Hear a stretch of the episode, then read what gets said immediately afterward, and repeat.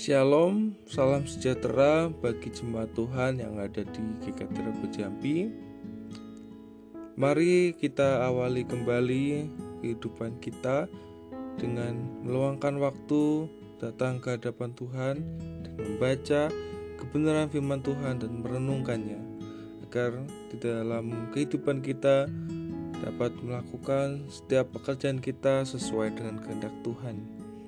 Mari kita berdoa.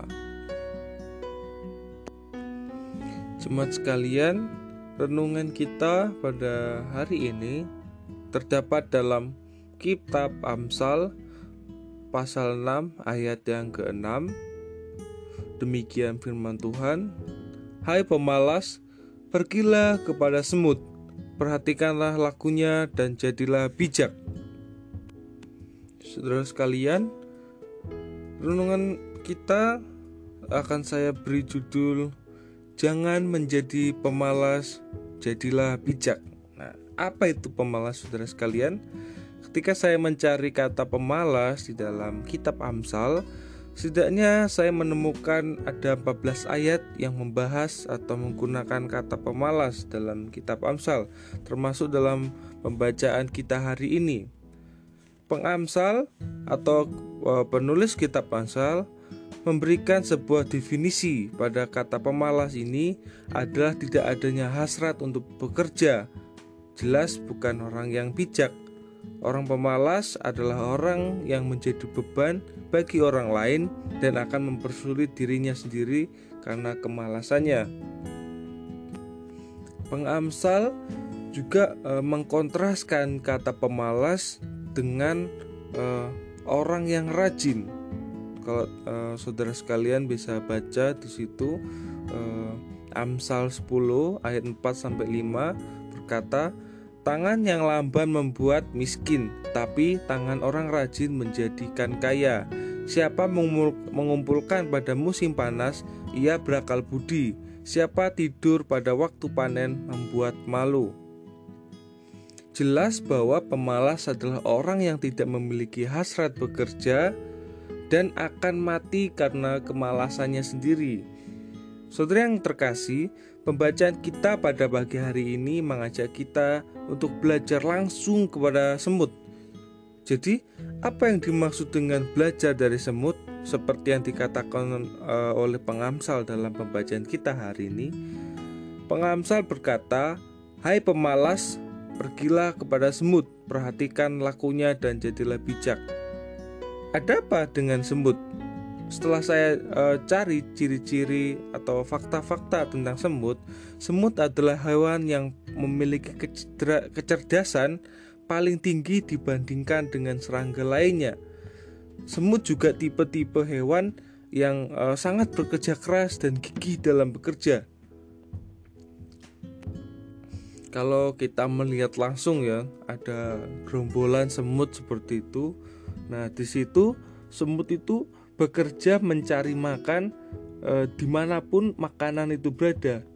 Ketika telah menemukan makanan, nah semut ini e, berbaris untuk mengambil makanan itu, untuk menjangkaunya. Nah, kalau saudara sekalian e, coba menghalangi ya, menghalangi diberi air atau diberi batu untuk menghalangi laju e, perjalanan semut itu. Nah, pasti semut ini cari cari uh, jalan lain untuk uh, mendapatkan makanan. Jadi ketika kita halangi, semut ini tidak pantang menyerah dan tetap mencari celah, mencari jalan keluar lain ketika ada rintangan di depan. Fakta lain juga uh, unik dalam semut adalah hewan yang gotong royong, yang uh, saling membantu dan disiplin dalam bekerja. Dan juga uh, semut ini tipe-tipe hewan yang bekerja keras. Kalau kita uh, melihat ya sebuah film gitu di cerita-cerita anak sekolah minggu. Nah, semut itu digambarkan hewan yang e, paling rajin atau hewan yang memiliki tipe pekerja keras. Hewan ini tidak menyerah ketika mengalami uh, keadaan yang mempersulit dirinya atau ada penghalang di depan dirinya dia pasti mencari-cari uh, jalan lain untuk mendapatkan makanan. Jemaat sekalian, nah pengamsal mengajak kita untuk rajin seperti semut, bekerja keras dan disiplin dalam bekerja. Memang secara eksplisit pengamsal memberikan nasihat kepada si pemalas, namun lebih eksplisit lagi untuk bersikap bijak dalam menata kehidupan. Meskipun pengamsal menyindir si pemalas, namun juga menawarkan kritik, membangun untuk e, membuatnya bijaksana.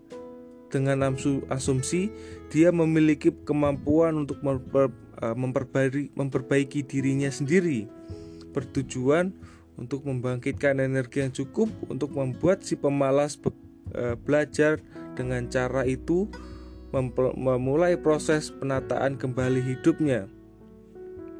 Jadi yang hendak disampaikan eh, pengamsal ini tidak hanya kepada eh, si pemalas untuk rajin untuk dapat mengatur waktunya, tetapi juga kepada orang yang eh, tidak bijak dalam mengatur waktu, yaitu selalu eh, setiap hari bekerja keras. Nah, nah di sini Pengamsal mengingatkan kita untuk selalu mengatur waktu dengan baik. Ada waktu untuk bekerja, ada waktu untuk beristirahat. Bagaimana dengan kita? Apakah kita uh, sudah mengatur waktu dengan baik?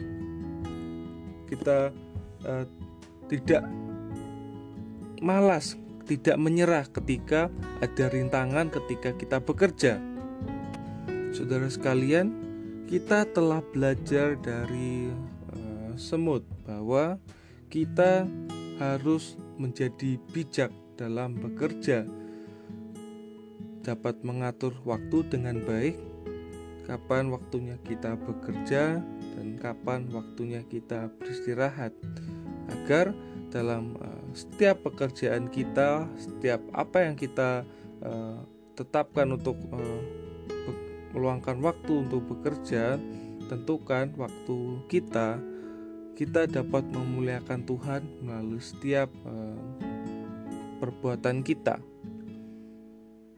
Apakah saudara sekalian sudah siap untuk memberikan yang terbaik untuk Tuhan? Amin buat firman Tuhan.